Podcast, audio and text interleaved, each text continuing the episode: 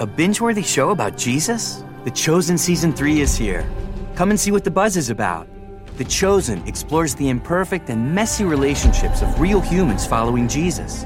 The first six episodes are available now. Stream each new episode for free. Plus, watch exclusive content like the after show, only in the new Chosen app. Download the Chosen app on mobile and TV streaming devices. Visit bingejesus.com to learn more.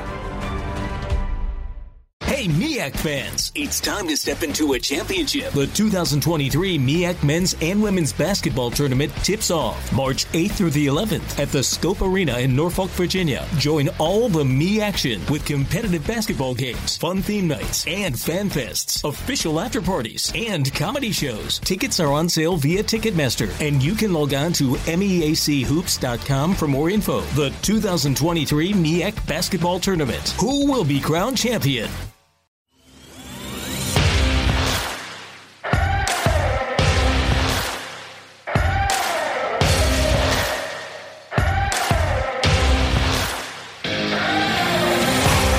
Welcome to the Fantrax Toolshed, a podcast covering all aspects of fantasy baseball to help you win all of your fantasy leagues.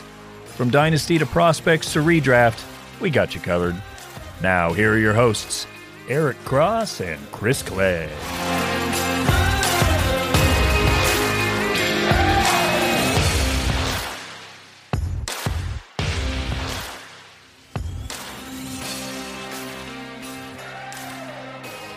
All right, fantasy baseball fanatics around the world, welcome to the Tool Shed. This is episode 103 of the Fantrax Tool Shed with and Cross, powered by Fantrax and FantraxHQ.com. I'm your host, Eric Cross. We have another fun episode in store today, going over some more hot stove, you know, moves and analysis, but this time from a dynasty and prospect point of view, which is going to be a, a lot of fun. And with me to do so, of course, my 80 great co-host, Mr. Chris Clegg. Chris, what's going on, bud? Oh man, not too much. It's uh finally slowing down a little bit. There are transactions and and we finally have a little bit of grip on who's going where. I mean, it's kind of interesting that uh Michael Conforto is still out there. Is there any other big names left?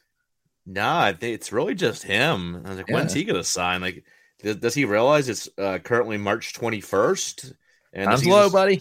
Season starts in like what sixteen days or something like that, and he's still like he's probably staying in shape, but you got to get in some game action here, bud. Yeah. You know, man, you doing? Uh, yeah, I, I, don't. So it kind of makes me wonder, like, what's what's going on? Like, is he healthy? I, I don't know. It's gonna be who knows anymore. yeah, you you never know. It's like out of the blue. It's like, oh, this person's not healthy. This person's not healthy. Yeah. Like, out of the blue, we had a Tatis. So he broke his wrist on a motorcycle two months ago or a month ago, whatever it was. Yep. I'm like, oh, cool. Yeah, that's that's fun. Nobody was even expecting that. so that's where we are. But. Man, there's so many big names that are going to start the year missing time. You know, probably Acuna, Tatis, Chris Sale. Uh, who are some others here? I know. Um, oh, I was thinking of this earlier. There's like a few other like big names that are going to miss start of the season, or even if it's just maybe, maybe Zack Wheeler. Who knows? But yeah, it's a it's a rough start here. But hopefully, I'm just glad we had a full season. We got a lot to talk about here tonight, obviously. But before we do so, let's do the usual housekeeping here. You can find us on Twitter. Chris is at RotoClegg. I am at EricCross04, and our show is at Fantrax Toolshed. If you enjoyed this podcast, please rate and review. Check out our Patreon for extra content from both of us, including Dynasty ADP. This is a, an awesome tool. Chris spearheaded this with help from Nathan. Uh, you know him as Dynasty One Stop. He's also our podcast producer here at Fantrax. So this has been a great thing. What do you have? Over eighteen hundred names on this? Yeah, it's kind of nutty. The, so the thirty team leagues that roster sixty, I guess, gets you eighteen hundred. So there's over eighteen hundred names. It's uh kind of crazy. There's eighteen leagues, so you get a, a good balance, which yeah. is really nice. So um, it's a pretty true ADP. I think eighteen leagues is a, a really good number. Yep. Um, to get to an ADP. So for sure, yeah, that's list. If you sign up for our fifty grade tier, five dollars a month, you get that plus extra content from both Chris and I, a lot of written work stuff there. You get access to our Discord, which is a great place. We love all of our Patreon members, and Discord is always a fun place. Chat baseball, ask questions, whatever, just chill. It's a fun time. Uh, and also, of course, check out all together content we have on the Fantrax HQ network, including our 2022 draft kit. I know there's a couple weeks left of draft kit season. So get over there, check it all over, all the stuff there before you head into your drafts. But let's get right into it, Chris. So we're going to do a kind of a similar hot stove analysis type of show here tonight, but with a, from a dynasty prospect perspective here. We'll start in the National League here. So all, all these moves, how are they affecting? Uh, this will be primarily prospects. Well, there'll be a couple young major leaguers in here as well. Not Gavin Lux. We're done talking about Gavin Lux. But let's start with the Chicago Cubs. Uh, recently signed Seiya Suzuki to a five-year deal. So people that might maybe were thinking, oh, Brennen Davis will be up early this season. Maybe the ETA for him is a little delayed right now because it looks like they'll have Happ. Happ's going to be out there. Suzuki's to be out there. And they also got Rafael Ortega, who had a pretty strong showing in the second half of last year. They got Clint Frazier. They got Jason Heyward. Obviously, Frazier and Heyward aren't exactly the most uh, durable people around, just so to speak. And then Ortega is obviously very unproven as a 30 year old breakout. I don't even know if I call that a breakout, but 30 year old kind of showing up for the first time player. So does this kind of you think this pushes back the ETA, Chris? Maybe it's he's more July August now. What, what, what do you think for Quinn Frazier? Uh, for, yeah. me, uh, for uh, Davis. Well, I was already kind of in that boat that he'd be later in the year, so this doesn't change much for me. Um, we'll see how the season goes. They they definitely weren't going to bring him up right away, in my opinion. So it definitely, I think it could open the door. I mean, there's a ton of mouths to feed, but how many of those mouths are actually good? I mean, Suzuki, obviously, they're going to play. Ian Happ's probably locked in, but you have center field pretty wide open. Ortega may not stick. Strong chance of that. You have Nico Hoerner, who's going to get some reps out there because he's lost a spot in the infield. Um, you're going to have Clint Frazier. Not really sure he sticks either. They could DFA him really easily. Jason Heyward. I don't even know how much time's left on his contract, but they could cut him free. Maybe let's see. He's a free agent in 2024, so he still has two more years. My um, word, that that deal is is never. I feel like they signed him 15 years ago. Yep. So Suzuki's going to be the everyday right fielder, Happ in left. So that center field spot's kind of wide open. So that'll be interesting to see how it plays out. Davis is the heir apparent in center field, but I don't think it's imminent. I think it's probably mid-season at best, personally. So yeah, it, it does affect him, but I'm not sure it delayed it all that much. Yeah, and just in general, you know, I'm not sure if, if you're quite as much of a sell high as I am, but it's funny. I was looking at this. That I actually thought of it when I was uh, on the AL auction tout live stream on Zoom with Tim McLeod, and Dylan Carlson got picked. And I'm getting very similar. I'm not saying I'm comparing the two, but just the way I thought about Dylan Carlson when he was kind of at this point, AAA debut was imminent, where I was kind of like, I was like, all right, this, this looks like a good player. Doesn't look like a great player. Doesn't look like a star player. I'm starting to get a lot of those vibes from Brennen Davis. Like double A last year, contact rate was below, I think it was like 63.5%. K rate was up. Both of those got better at AAA end of the season, but I, I'm just not sure if Davis is going to be like the star that everyone kind of thinks he's going to be. I, I think he's going to be 260, 265, 25 home runs, and eight to 10 steals. That's good, but I think that would be a little bit under expectations. Do you think? Yeah, I think that's that's a fair statement. Um, it's tough. I think there's a lot of swing and miss that needs to be resolved, but he's so young. It's not crazy to think that he could fix that. So, um, we'll see how it plays out. But um, I'm kind of avoiding or selling high if I can. Not to say he's not a good player, but I do think that he's being very highly thought of right now, and you get a lot in return. And I'm wondering if it's peak value right now.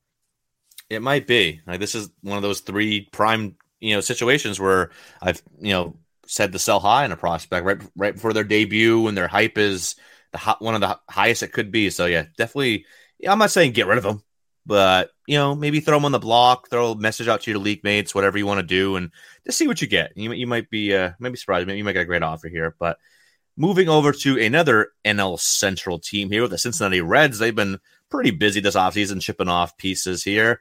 Uh, so in in their deals to send you know guys like Jesse Winker and Eugenio Suarez up to Seattle, plus Sonny Gray to Minnesota. They got a couple gr- pretty intriguing pitching prospects in Brandon Williamson from Seattle and Chase Petty from Minnesota. And they also got Jake Fraley and Justin Dunn in that deal from Seattle as well, which at the surface, I'm probably I'm sure that Cincinnati fans aren't happy with that deal or, or either the deals probably, but there is some intrigue here. You know, we've talked to Williamson and Petty before, you know, and Jake Fraley is someone that I kind of like for this year. He he might start. I was kind of looking at their their depth chart and just like their roster in general. Obviously, that outfield is pretty shaky right now. For what it's worth, roster resource has Naquin and right, Senzel in center, and Jake Fraley in left. Not in a platoon. And they still have Shogo Akiyama and our Aristides Aquino, but I think we the writing's on the wall with those two. I'm pretty sure at this point. So I wonder if they give Fraley a shot. And he had like nine home runs and ten steals or something like that, and I think it was 200 and something plate appearances last year. Always was a decent little power speed blend. So are you at all intrigued by Fraley in deeper leagues, or, or even as as a dynasty buy low? Yeah, and hopefully, uh, and I don't think anybody listening to this in my current DC, but I'm definitely planning to scoop him up sooner in ADP. I think his ADP is like 550. I'm gonna jump around 400 because he's go- going to an amazing ballpark. Yeah, and he's gonna play. He went. He hit nine home runs in a poor hitters park last year and stole 10 bases in 12 attempts. At that, the contact actually suggests that his batting average was really low. I mean, 81.3% zone contact, 74% overall contact is is okay. He doesn't chase at all. 21.4% O swing is really, really good. Yep. I mean, the ground ball, line drive, and fly ball distribution is really good. And 18% home run to fly ball rate. Moving to Great American Ballpark, that could jump to 25% pretty easily. I think we're looking at a potential 2020 guy here that's really, really sneaky.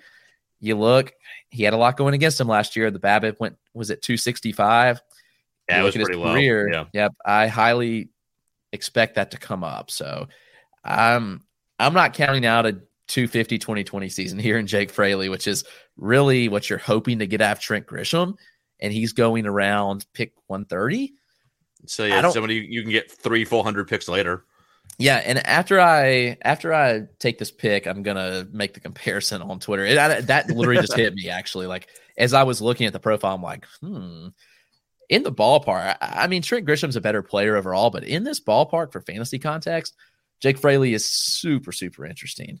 So I am certainly buying in. And when I saw when you when I saw you put him on the show sheet, I was really really happy because he's uh he's really popped in everything that I've seen because of the move to Cincinnati and we're looking at projections that are not even projecting to play full time.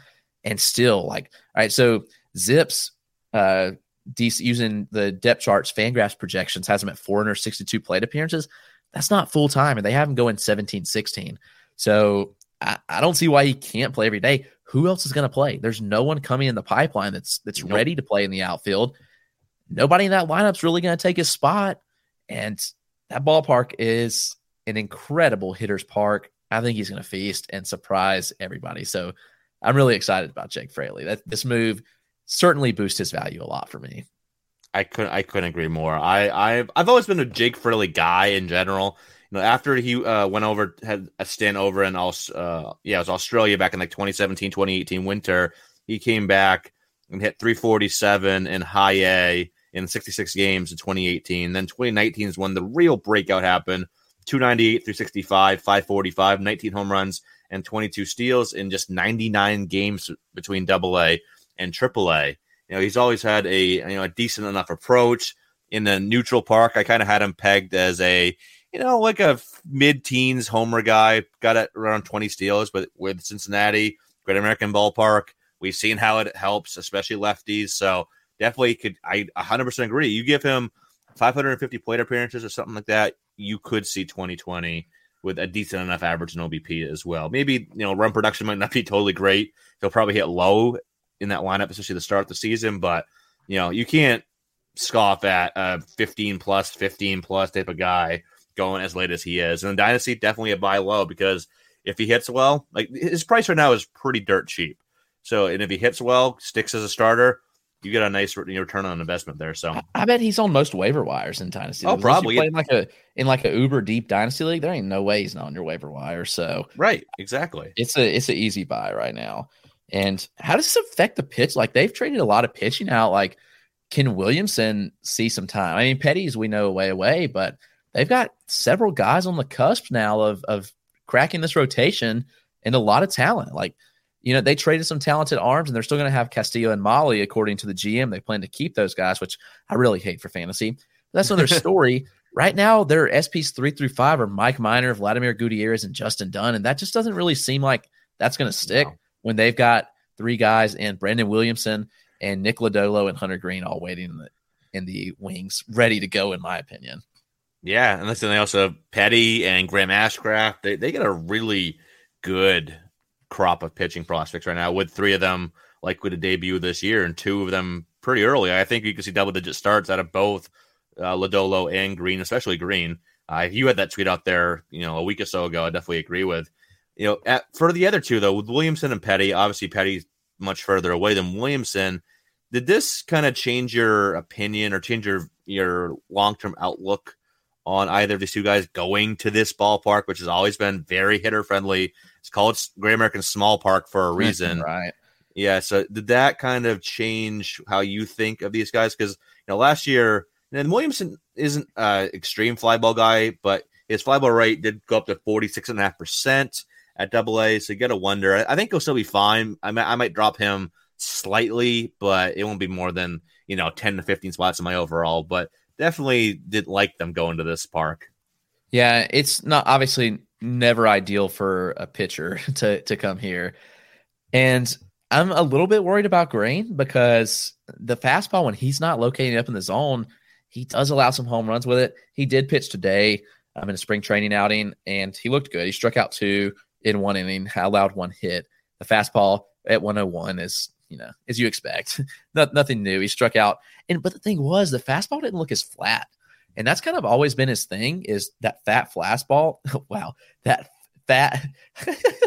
terrible tongue twister, and you can get a. I'm gonna leave this in so everybody can get a good laugh about it. The flat fastball that he has, it it was tailing a little bit more, a little bit more movement. It looked like I don't have anything to confirm because they were not in a Savant Park today. They were in Sloan Park, which does not have the Savant integrations, which probably does, just not on Baseball Savant.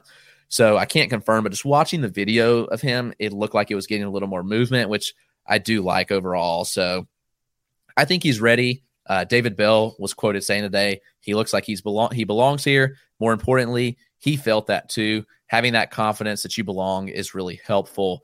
So we could see Greene sooner than later. I've been in the camp that and the tweet that Eric's referring to last week was that Greene's going to make five to seven more starts than Lodolo, and I think that still rings true. Everybody thinks Lodolo is going to get more, but he, Greene's seen a lot more innings in AAA than Lodolo, and Greene threw a lot more innings last year in general. So I don't see why we don't see him sooner. So yeah, go back to what we were saying. We I am slightly concerned about the pitchers in that ballpark, but we'll see how it plays out. But overall, um, they're still great values, I think, and they've still got a, a good core there. They're building around and could be really, really good. For sure. All right, a couple more teams. We, we have more on the AL, which we'll get to after the break here. But the last two here in the National League, the Los Angeles, we'll kind of group these two together too. Dodgers signed Freddie Freeman, obviously, everyone knows that. And the Philadelphia Phillies have signed all these good hitters that can't really play defense types. That's gonna be a lot of a lot of slugfest there in the city of brotherly love. But sending Castellanos to a five year deal, Kyle Schwarber to a four year deal, when you look at these two teams after the signings that they've done with you know them all being four, five, or six years, is there anybody that immediately pops out to you, Chris, or like, man, this guy's affected? Anybody pop out to you?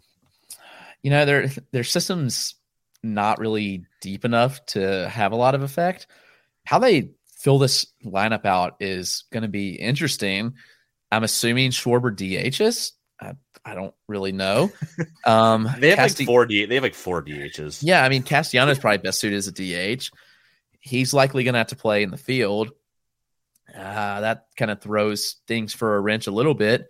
I mean, you have Odubel Herrera out there in center, but they're like one move away from really changing this whole dynamic very quickly, which is interesting. And the initial thought was maybe Bohm loses time but I don't think that's the case. I don't think Bryson Stott's affected. I think he's the first one we see. But Agreed. you, you only have Didi ahead of him. I mean, Stott's a true short, true, true shortstop. Gosh, I am getting all tongue tied today. A lot, a lot of tongue twisters for you tonight, Chris. I, I know it's a struggle bus, but yeah, Stott will be up. He's a true sh- shortstop, and I'm not really worried about Didi blocking him. When Stott's ready, he's going to be up. I think he's ready now, but I, I'm not sure they're going to do that, but we'll see. So, yeah, the interesting thing is that this field lineup is going to be terrible. The, the lineup is good in general from the bats, but this certainly worries me from a pitching standpoint of like Aaron Nola. Like right. he he relies on ground balls, and while the infield may not be the best, I mean it's not terrible, but at least the outfield that's that's a rough rough crew out there, especially with Castellanos. If Schwarber has to play the field, then man, uh, they could be in trouble. But Schwarber could play first base too which helps. At least you kind of mask some of that. But overall, if they had a deeper system, then maybe.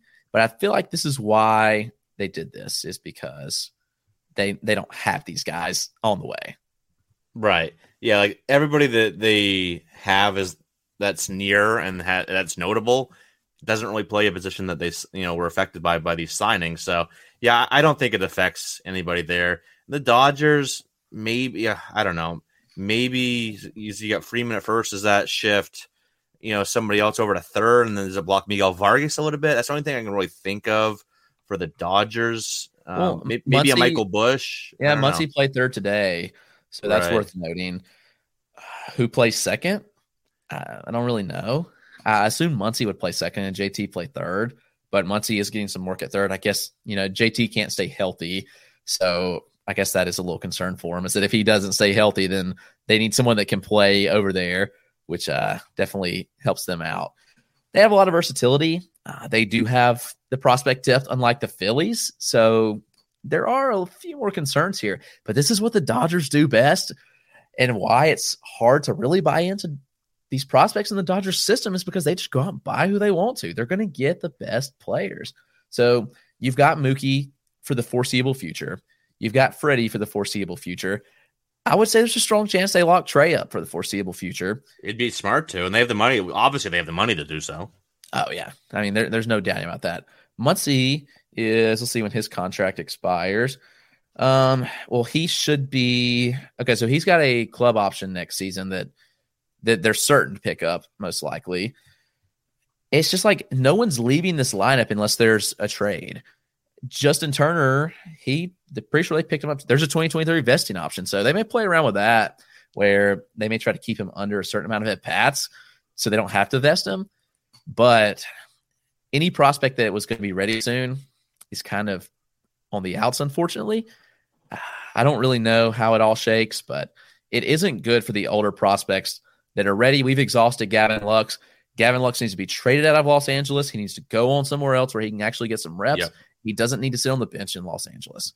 That's one thing that's clear. And I gotta wonder too, like, do obviously bringing in Freeman was the right call. You you do that if you have a chance to sign a Freddie Freeman, you do it. Right. But just kind of the side effect of it, like, I wonder if they just don't have confidence in Gavin Lux. Yeah, it doesn't I mean, seem like it. He was a top 10, top five prospect nearly universally a couple years ago with a lot of talent, a lot of success in the upper minors. Do they just not have confidence in him? Like you think they would have at least given him a shot, whether it's at second, short, outfield, whatever, some sort of shot. And some say, okay, they kind of did give him a, these brief stints, but not really. It was like maybe a few weeks here, a few weeks there. It was never like a prolonged stint. So maybe they just don't think highly of that. Maybe we thought too highly of him coming up. Maybe that's maybe that's the case. I don't know. Yeah, and it's kind of crazy to think like looking at you know how good he was that season, man. It's just mm. it's hard to think. And like, was it a fluke? I certainly hope not. But dang, man, it it just not not feeling great right now. Man, he would be a great fit in, in Cincinnati. That would be awesome. I know Indy is at, at second base, but maybe uh Lux could play a little shortstop. I don't know. It's uh they could they could use another starter because right now the Dodgers are going to be piggybacking starters for about every spot. It seems like, except really that that top end of that rotation. So they're going to piggyback like their their fourth and fifth and maybe even sixth slot, which could be interesting. So Lux needs to be traded. Miguel Vargas is highly underrated still. I think he's oh 100 he's percent. so dang good, and people don't really understand that. There was a report this offseason that one, the Dodgers uh, player uh, director of player development said that he was the best prospect he had ever seen. He said he could be the best prospect in baseball. Think about all the good prospects that have come through that Yeah. system. It is silly what kind of talent has come through there year over year. That speaks very highly of Miguel Vargas. And right now, he's at a spot. I think he's ready. He's only 22 years old, but I do think he's ready and he's versatile, at least, which is nice. He can play third, second, first. So maybe he's the heir apparent at third base. I hope that's kind of what happens for dynasty purposes is they let uh, that Turner doesn't hit that vesting option and Vargas takes over at third base next season because I, I do think he's ready. But man, Agreed. they're just they're so deep. Uh, like everywhere you look at these guys they've got in the system, it's like, man, you just really wish that they could get a shot. But I do think for the most part, a couple of these guys are several years away. Though I could argue that Busch is ready, and I could argue that Miguel Vargas is ready as well. But we'll just have to let those shake out for now. Right now, there's no spot. I would love to see Busch traded. I'd love, I'd love to see McKinstry traded. I'd love to see Lux traded, but those don't seem like a real possibility right now. So unfortunately, those guys may see a little dip in value for the the foreseeable future. Yeah, I, I am very much in on Miguel Vargas, and I, I am right there with you. I hope he is the heir apparent over there at third because he's just hit everywhere. 2018 between rookie and low A hit 330 and 229 plate appearances. 29 low A and high A hit 308 and 559 plate appearances. In 2021 between high A and double A, 319 in 542 plate appearances with 27 doubles, 23 home runs, 11 steals, was caught once, uh, and a you know 380 OBP, 526 slug. Get a 79.6% contact rate in high A, about 82.5% in double A. This guy can hit. He's a, I'd say you could say he's a plus hitter with above average power and around average speed. I think he's like a 280 plus type of hitter, low to mid 20s home runs, and a guy that's at least five steals. Maybe he flirts with double digits every now and then. So very underrated, very good hitter. He's been, he's been young for all these levels as well. Like he was 18 in 2018 uh, when he got up to low A, which is young for the level. He was 19 in 2019 at low and high A, young for both levels, and he was 21 last year. So it's not like he's been an older guy. He's still he just turned 22 uh, back in mid November, so he'll be 22 for this entire season at Double A and Triple A, maybe even up to the majors at some point. We'll see, but yeah, definitely very much in on Vargas. He is a very good hitter that does not get the the uh, love and respect he deserves in fantasy circles. That is for sure. Let's go ahead and take a quick break. We'll come back on the other side and get into the American League. So don't go anywhere. We will be right back. We'll be back with more Fantrax Toolshed right after this.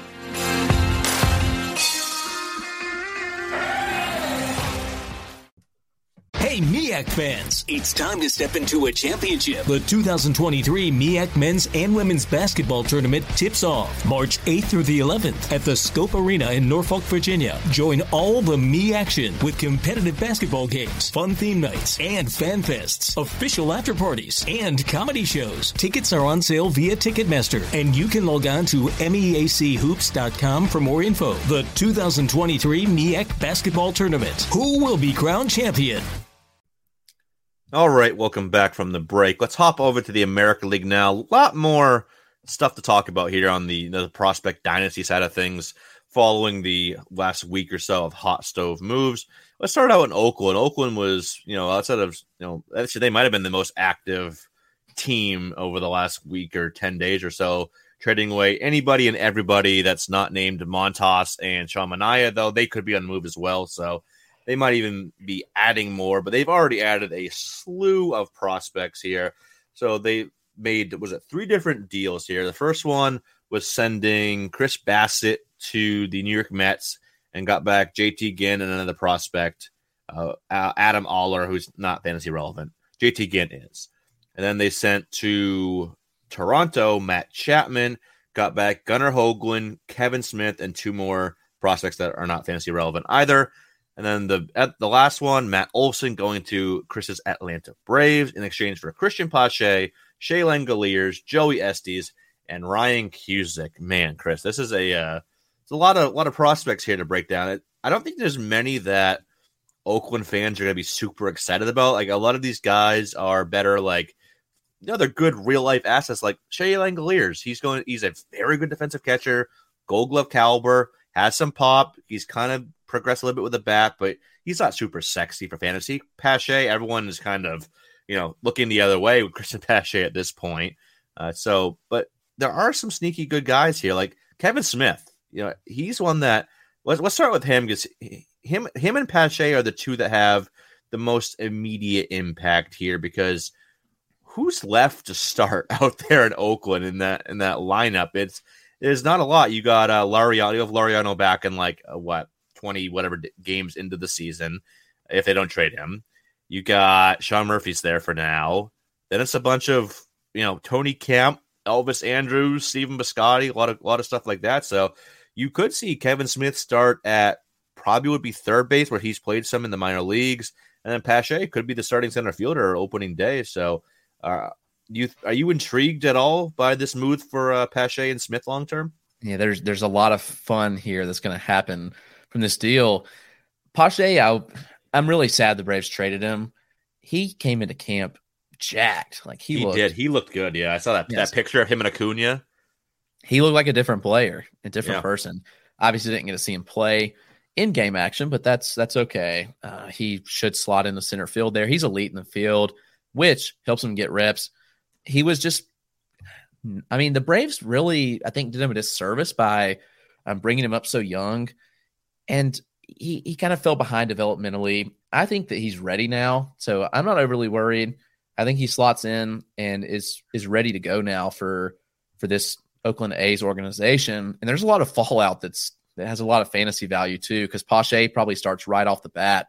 So in deeper redraft leagues, he's intriguing. I think he's a super buy low in dynasty leagues because we haven't seen him hit the ball. I mean, most are concerned about the hit tool, but um, and this goes back to a year ago, but talking, we talked with Jeff Ponce about him, and he was very intrigued by his hit tool and thought that it was better than advertised, like at least average hit with average power. He also has plus speed, and he's not the best base runner, but Oakland likes to run, They do. and maybe they can work on that with him. He's not efficient at all, which is surprising for how fast he is. right. I mean, since 2019, he actually is a negative in a stolen base, like to, to net stolen bases at least. So 2019, he attempted, uh, so he got called stolen 11 times and stole eight bases, so minus three there. Last year in AAA, he did steal nine and only got caught seven times, but overall, that's a, that's a like a net negative for those two seasons, which is kind of cons- like he just, I don't get that. The speed is there, no question. And there's first 22 ca- first career is fifty nine point eight percent. By the way. yeah. Yeah. And, and that's having a year where he stole 32 bases and only got caught 14 times. So that's really inflated. You take out that and he's easily below 50%. Yep. But he's a potential 2020 upside. He has been stalled out in the minors, but I see a chance for him to play. Kevin Smith, though, is the one that really intrigues me here for especially like deep redraft leagues and definitely dynasty because he was not going to play at all anytime soon in Toronto. No. He was completely blocked out in that infield. It's so, so good, but he's going to get a fresh chance to start now. And he's got an intriguing power speed blend too, which I like. And the thing is, those are hard to find late. Yeah. And Smith, he's 25 years old. He has two minor league options, but I don't see them using that. I think that we've seen him more than ready. He had a small cup of coffee with Toronto last year, but in AAA last season, he hit 285, had a 370 OBP, 21 homers, 18 stolen bases, and just 410 plate appearances. So there is a lot to like here. Obviously, it's a slight ballpark downgrade from a home run standpoint, which does affect these guys with fringe power like he and Pache. But the playing time is what really, really matters here. They're going to get that. And I'm really encouraged for both of these guys. I like the moves a lot from those two, especially for this year. Yeah, as do I. It's definitely a net positive in terms of their dynasty value for both, and even again for this year, they're probably hit, both hit lower in that order still. Ross Rios has, has them projected to hit eighth and ninth, so take that for what it's worth. But with with I'll go. I'll, I'll talk about Smith here first. Like I saw Smith in Double A uh, during his atrocious year. That was 2019 slash 209, 263, 402 in 116 games. He did have 19 home runs, 11 steals. That was nice. But 29 walks to 151 strikeouts. That is, that's not good. And that's coming off eh, right after his breakout 2018 season, where he hit 302, 358, 528 between low A and high A with 31 doubles, 25 home runs, and 29 steals when he's only caught six times.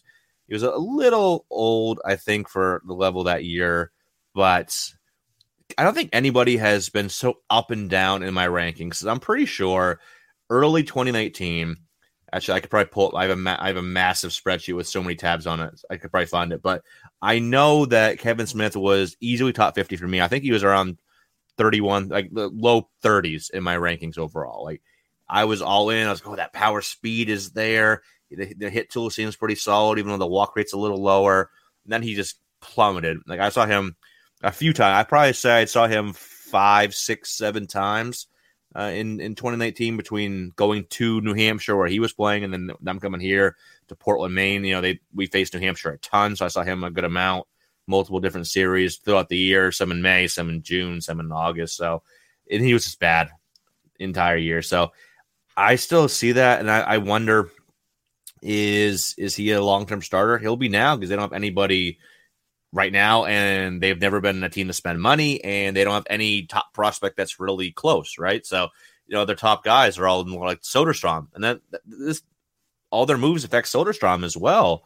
You know he he is quote unquote a catcher. He's also got a little bit of time at first base, but maybe they still deal Murphy, but still, Langeliers will be their catcher long term. If they deal Murphy, they get Langeliers, great defensive catcher. He will stay there.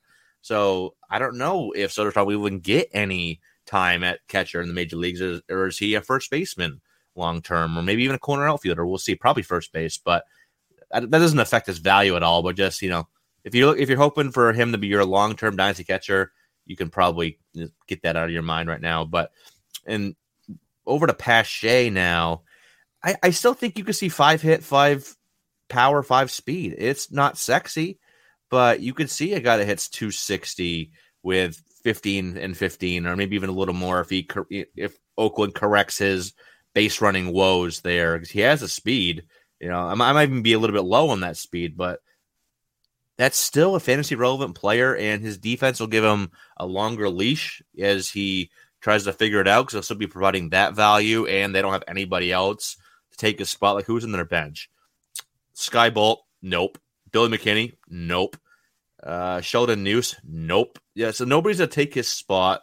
They don't have anybody. You know, Laureano will be back, but he'll probably take. You know, they got Pinder and Piscotty penciled in the corner, so I assume they'll probably have him take one of those spots and keep Pache in the line to see what they got with him.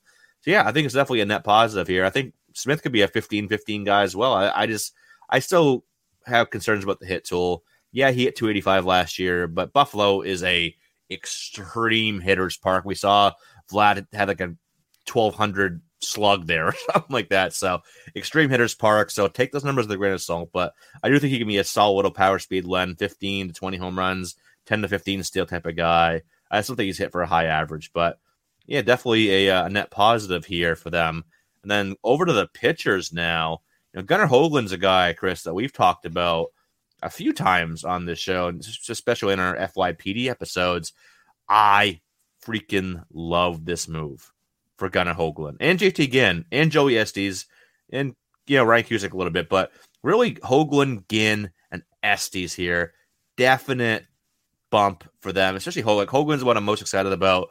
I think we're in agreement he can really shoot up rankings once he's back on the mound later this year. Now he'll have Oakland, the spacious ballpark to call home. Definitely a huge uh, boost to his value for sure. Yeah, no, I think it's a boost for all the pitchers. I love Ginn a lot. Um, he's should have a more regular season. He was injured, obviously, coming back from that last year. So him, Hoglund, he'll be coming back from Tommy John at some point this year. But I love having that behind both these guys. He's both those guys I love as buy lows. And Estes is maybe a buy high where he had a great season is going to a great ballpark. So these are great moves. Cusick, I do think, is a bullpen type guy who they could bring up when they need. They may try to develop him as a starter, but I do see his future in the bullpen. But this is a boost for all these pitchers. You move to a excellent, excellent ballpark to pitch in, and they are all very, very solid. So, um, yeah, I'm looking forward to these guys seeing how they can do in Oakland. And when they debut, I think it's going to be a big win for them. Yeah, and Estes's the one definitely to buy high on. As a 19 year old last year in low A, he had a 291 ERA, 096 whip, 7.3% walk rate, and a 32.1% strikeout rate. 6'2. I think he still got some room to fill out. Good four pitch mix. Could have three above average offerings there. He's probably, he could be a, a nice number three starter with a little up, upside for more in that ballpark for sure. Cusick, he's probably a bullpen arm, but he could be a solid one. Maybe a guy that pitches in the seventh or eighth inning. Good, good fastball curveball mix. Uh, so that's it's really a pen arm, but don't completely write him off. I think there's still a chance he could start. We'll see how Oakland wants to use him, but Shea Langeliers too. Like I've never been a huge Langeliers guy, but again, the glove will keep him in the lineup once he gets up there. He's, he could be up later this year, but definitely you know early 2023 he'll be up there. And he, got up to AAA last year overall between AA and AAA, mostly at AA. 256, 339, 494, 22 home runs, and a 238 ISO, and just 384 plate appearances. So maybe he's a 250 ish hitter, 240, 250, 15 to 18 home runs. You know, that's that'll play as the second catcher. You know, I've I've drafted worse. I'll tell you that right now. So I think we all have drafted worse than that as our second catcher in two catcher format. I don't think I'll ever be a, a starting catcher in in solo catcher leagues, but definitely it could be a solid C two uh, long term. So yeah, definitely. There's a lot of pieces there. Oakland fans, I know it sucks to be where you are, obviously, but you know, some of these guys could turn into some pretty good pieces for you. So just be patient, wait it out, and see how it goes. So that's all I can really say right now. Uh, sticking in the American League West, Houston Astros, they didn't really, you know, bring anybody in, so to speak, but with Carlos Correa gone, does that open up the door here for Jeremy Pena? I everyone I talk to raves about Jeremy Pena, and I've been I'm a fan of Pena too. He's a University of Maine guy. We don't get many of those up here, so you gotta I gotta pull for the University of Maine guy. And when I was down, you know, Jeff Ponce has raved about him as well. I think Jeff Ponce has him in every one of his leagues this year from the looks of his uh his Twitter account there. But Pena's a dude. Like I think I might be under ranking him. Yeah, he is already 24, but he has just showed everywhere in the minor leagues. 789 plate appearances, 291, 371, 444 slash, 18 home runs, 29 steals. The power has come along. He had uh, what was it last year? 10 home runs and just 160 plate appearances last year. The 297, 363, 579 slash line. Uh, most of that in AAA. So looks like he could be either starting shortstop opening day or maybe shortly thereafter. They did get Niko Goodrum. Maybe he's just a quick stopgap for Pena, but I think you're going to see the majority of the shortstop time this year go to Pena, and he could be a pretty solid, above average offensive shortstop. So uh, I'm definitely in on, on Jeremy Pena. What are your thoughts on him, Chris? Yep, he's uh he's pretty jacked, and that's uh, a big stride for him coming into this season. So I'm uh I'm on board with him. I think he's a great late round play. I think he's perennially underrated in prospect circles. And I think he can be a really solid player that is not going to cost you much at all. So sign me up for that because he's going cheap and hitting in that lineup is something to be, you know, spoken of. He's going to score a lot of runs. He may drive in a lot of runs. I think he's a lot better than people think. So uh, he's a sneaky good pick this late. So I'm all on board with Jeremy Pena. Yeah, he's a and he's a right-handed hitter too. Yep. So gotta love that. A lot, lot of lot of positivity there on that profile. So definitely in, in Dynasty too. Like I don't think the his value has really caught up yet. So definitely try to get him now because I think you you fast forward mid-season, end of season, next spring. I think his value is definitely going to be a, a, significant amount higher than it is now. So good late round guy for redraft for deeper leagues. Great dynasty buy right now for sure moving on here, Detroit, they said that they're not going to hold back Riley Greene and Spencer Torkelson. Thank God. I I'm, I'm so glad that teams are starting to go this way. And does that mean they're up opening day? No, there's no guarantee of that. But all implications are that they're going to be up early on. Maybe it's late April, early May at the late. I think they're both up by the end of May at the absolute latest. So with the, those things said, Chris, and what Detroit's kind of been saying over the last few days, are you maybe a little more confident in taking a Greene or a, a Tork and redraft, or are you still kind of letting other people go and get those guys? Uh, it depends on how high they go because those words normally cause people to just go bonkers about them because Yeah. the talent levels there, and everybody wants a new shiny toy that's going to break out. So I think it just depends where their value falls. Right now, at their current ADPs, like I'll take them, uh, but I am not sure I'll go too high on them, and it'll be interesting to see like where they end up, especially if they hit well in camp and the word is they're going to be starting. Then we'll see, but for now, it depends on the cost. I'll leave it at that, which seems like a you know, cop out answer, but that, that's where I'm at on them. No, that, that's definitely a, a fair answer. And I know we've we talked about these guys before, but so if you had to take one this year, Chris, so let's look at the ADP. So Tork is in the you know 250 ish range.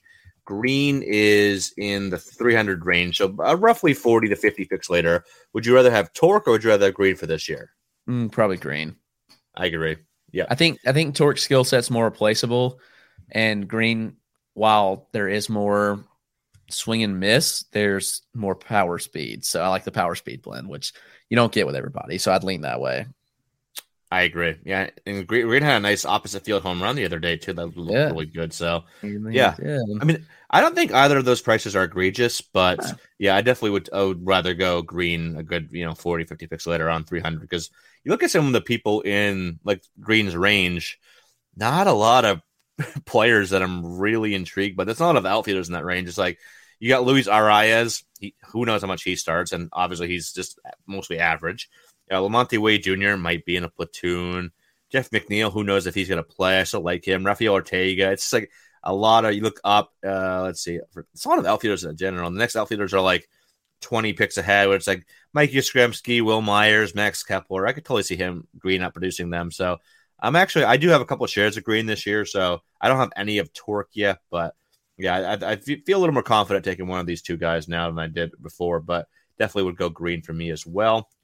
Sticking in the AL Central here, Minnesota obviously has been uh, they've been on the making so many moves here. A lot of interesting moves for them, but really beefing up that lineup, especially. They did add Sonny Gray as well, but a lot of moving parts in and out of that lineup. So now you got to wonder because they brought in uh, their new starting shortstop will obviously be Carlos Correa, who signed a three year, $105.3 million deal, which equates out to 35.1 average annual value, which is 0.1 million or 100,000 more than the former highest paid infielder in baseball history, Anthony Rendon. That had to be in the back of Correa's mind there. He's like, hey, make it make it 105.3. So I'm, I'm Right. 0.1. You know, you know Correa and his agent were working on that for sure. But with him there, and that'll push Gio Urshela, who they've got from the Yankees, who was going to be their shortstop. Now he's going to probably be back over to third base. They got Jorge Polanco at second base, Sano at first. Where does Jose Miranda play? I think there was some excitement following the first couple of deals. Know, Texas and the Yankees are like, all right, Miranda could play at third and or a DH or whatever, and we'll see him early in the year. Now maybe not, but luckily he's played third, second, and first, so he's probably the next guy up. But where do you think this? Where do you think? I know it's kind of a hard question to answer, but how do you think he fits into the Twins' plans long term? Do you think he's second base, third base? What do you think? Uh, it's hard to say, and you know, maybe, maybe here's the maybe the best case scenario is if Correa has a huge year, he has an opt out for every season, right? I So- believe so. Yep.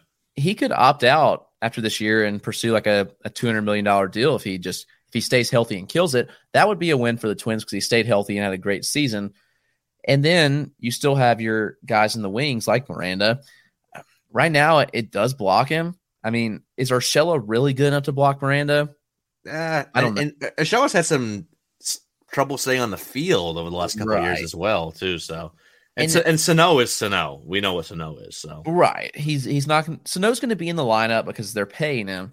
Um, Urshela, I'm I'm not too sure if he has to stick in that lineup. He do, he doesn't have to. And he so Sano has a club option for next season. He's average annual value of 10 mil. Urshela is the one that's more expendable, in my opinion. Where, and here's my thing where if you hit, I think you're going to find a way in the lineup. So Miranda could, and he could be involved in this trap. They're rumored to be in it on Montas and Manaea. Um, Miranda could easily go to Oakland. That would be great. He's that would be awesome. Yeah. yeah, he's going to play every day in Oakland. But he could still find his way into this lineup and be in a better ballpark and a better lineup, which could be the best case scenario.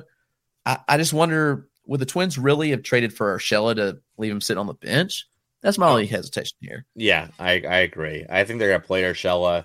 He's very uninspiring. Uh, he's been okay, uh, yeah. but I've I've been burned by Urshela so many times. After that, after that good year he had in 2018 or 2019, I kind of bought in a little bit, and he's just done really nothing since then. He can't stay on the field either, but yeah, Miranda, I still love Miranda. Like Miranda is a the contact rates are above eighty percent, so above average to plus hitter, above average power. Like I was thinking, Ryan McMahon with a little bit more batting average upside is kind of what I see with Miranda. So definitely a very good player. Just want to see him get a get a spot here.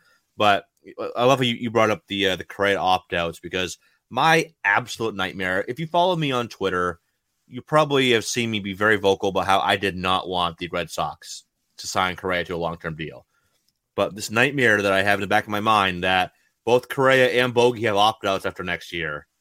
If Bogey opts out, leaves, Correa opts out, comes to Boston on a long term deal, I would be so upset. That's in the back of my mind here, but I don't know. That's a story for another day. But, um, but yeah, Miranda, you know, I don't know when we see him. I still think we see him early because he's probably the next one up. He can play three spots. So Snow gets hurt or Shella stinks or gets hurt. I think he could step in in a couple different spots. So deeper league, still definitely target him. Uh, obviously, 12 team mixed. I think he's off the radar now, but just keep an eye on it. The situation's there. If anybody gets hurt, be ready to scoop him up on, on waiver wire. That's for sure. Because he's still a very, very good hitter. One of the best pure hitters in the minor leagues that just doesn't get the respect that he probably should. So definitely like Jose Miranda. A little bit, a couple more teams. Let's go over to the American League East here. We'll finish off with the Red Sox and the Blue Jays. And not really anything big here, but with the, obviously with the story signing, and they still have Bogey at shortstop, and you got to think that they're going to at least try to get Bogey locked up long term. At least I hope they do. I really hope they do. But so there's a lot, lot of the top prospects for the Red Sox, or at least a few of them, are middle infielders. You got Nick Yorke, played second base. You got Marcelo Mayer at shortstop. Jeter Downs is still there, can play both. So where does that kind of put them? You know, and we both you and I got plenty of questions on Twitter. What does this mean for Yorke? What does this mean for Mayer? First off, don't worry about it yet. Yorke is may maybe second half 2023 debut, maybe, maybe early 2024. He's at least a year and a half away, at least. And Mayer's further out. Mayer's another year after that. So don't worry about it yet, but you got to wonder does that mean maybe Jeter Downs gets shipped out because they got their guys now, they got their guys of the future, and those two that we just, that is talked about. Do you think Jeter Downs is on the move? I think he Downs be. is a hundred percent the odd man out here. Yeah, you don't have to worry about either the Yorker or Marcelo Mayer. In my opinion, there's nothing to worry about there. Yorke, I think he's a mid 2024 debut, which even more reason to not have any concern. Right. Myers 2025 at best. So they're a long way away. And so I'm not overly concerned. I do think that this shows how the club views Jeter Downs, which isn't necessarily a good thing. so he he definitely loses some value here. He could be out of town pretty soon. They could trade him for pitching, which wouldn't be a bad idea. They've got a lot of pitching, but a lot of injured pitching. So yeah, unfortunately, that is uh that's important too. But overall, I don't think it's the worst thing in the world for everybody other than Jeter Downs. Poor Jeter Downs is just kind of out of luck. Yeah, I would love, you know, I think we can I think we have the pieces to make a, deal for a Montas or something like that. I would love to get Frankie Montas in here and then get Chris Sale back in a month or two. Come postseason, we get a three, uh, a one, two, three of Sale, Eovaldi, and Montas. That would be very, very solid here. Uh, so get on the phone, do something like, all right, let's do a Jeter Downs, uh, a Brayan Bello, and a couple other pieces. I think they can get it done. We'll see. But yeah, definitely Downs, odd man out for sure. Last little bit of news here. I threw, you know, with Kikuchi signing, and they, obviously they got Gausman there as well. That one through five is set. right now. Barring injury, that's their one through five. Uh, of you got so it's Gausman, Manoah, Kikuchi, uh, Ryu, and Chris. Who's the one I'm forgetting? Uh, oh, Berrios. Uh, I, I still think of Berrios as a twin. This is how yeah. he's he's been he was there for so long. So those that's their one through five. It's set. So Pearson made his debut. Nate Pearson. Obviously, I've been a big Pearson guy. I'm still probably one of the higher ones around on Nate Pearson. He made his debut, spring debut today. Looked pretty good. Uh, came in after Manoah. Manoah started, went two. Pearson came in, two innings, no hits, no runs, one walk, four Ks, was hitting upper 90s. So looked pretty good, but kind of a similar situation to like what I was saying about Gavin Lux is maybe Toronto doesn't feel comfortable with Pearson as a starter long term. Maybe they think he's not able to handle the workload of a full 30 plus start season. So maybe he is more of a bullpen arm moving forward. I know we, we talked about him before, but do you think that the writing set of on the wall for Pearson at this point that they think of him more as a bullpen arm and they're not, just not comfortable with him as a starter? I think so. And I am concerned because his velo was pretty down from last year, actually, today. In that outing, he was his fastball was down you know, 1.4 miles an hour from last year. His slider was down 2.7 miles an hour. Yeah. That, that's that's not. Con- I mean, that's concerning to me. Even though overall the outing was good, uh, I don't know. I just have a little bit of concern about him. I think that obviously you you don't get a guy like Kikuchi for three years if you're confident in Nate Pearson being the guy. So you've got all these guys around for the foreseeable future. I don't. When is Ryu's contract? Ryu's a free agent in 2024, so you have him in two, for two more seasons. You've got Berrios for a couple more seasons. You signed Gausman to what five years? Yep. Manoah has five years of team control left, and Kikuchi for three years. That that kind of speaks to, you know, oh, Berea. I mean, Berrios is around through 2029. I forgot about that. Uh, that yeah, contract. There's no spot in the rotation. Pearson's depth, and if an injury happens, then maybe he gets a chance, which is it sucks, but it, it kind of is what it is. Yeah, and like I said, he I think he touched 97, 98 a few times, but yeah, overall it was down. He wasn't he wasn't sitting as high as he usually does. I was hoping that you know when that Chapman deal was broke, like originally it was just hey Chapman's going to Toronto. We didn't know the return package right away. I was like, get Pearson to Oakland. I would have loved that. Obviously, did not happen, but yeah, I'm still you know I'm still a Pearson guy. Obviously, I still think there's a good chance he carves out some fantasy value but maybe it's his. You know, I could see him being a closer long term. You know, and I think he could be a pretty damn good one working with that fastball slider mix primarily, which is you know at least plus on both offerings. So maybe that's the route, and he's just a, a closer long term. I don't think Jordan. Rom- I like Jordan Romano and all, but obviously we saw the Toronto closer carousel early last year, so we'll see how it goes. But yeah, definitely not a good look for uh, Pearson right now. So I don't know. I, I wouldn't be looking to totally sell him, you probably won't get a great return. But I guess you just kind of hold and see what happens with him this year. You'll probably still get some innings. We'll see how he looks. But yeah, definitely a downgrade right now for him and someone that I'm not even looking at at all for 2022. Outside of it, maybe I can get him super late in the best ball or a draft and hold or something like that. Yeah, there's those kind of drafts. You you take a shot if the values if the value's there. Yeah, but that's about it, unfortunately. But that is going to wrap us up. Thank you to all the listeners for tuning in again this episode. We hope you enjoyed it. You can follow us on Twitter. Chris is at Roto Clegg. I am at EricCross04, and our show is at Fantrax Toolshed. And check out all of our written work at Fantrax HQ, Fantasy Pros, or over on our Patreon. And join us again next time for more fantasy baseball talk. But until then, everyone take care.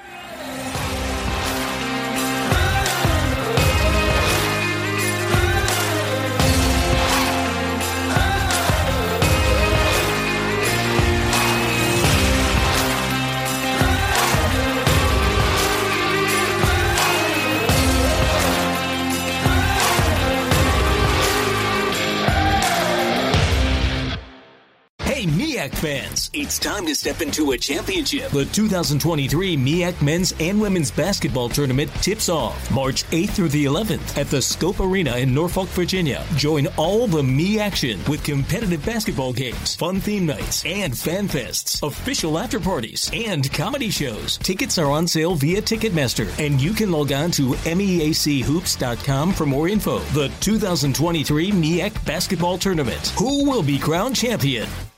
Want to create a breakthrough gene therapy? Pioneer aerospace excellence? Start a global hospitality brand? Be next to do it in Montgomery County, Maryland. Visit bnext.thinkmoco.com to see how our top talent, diversity, and location will help you be the next company to change the world.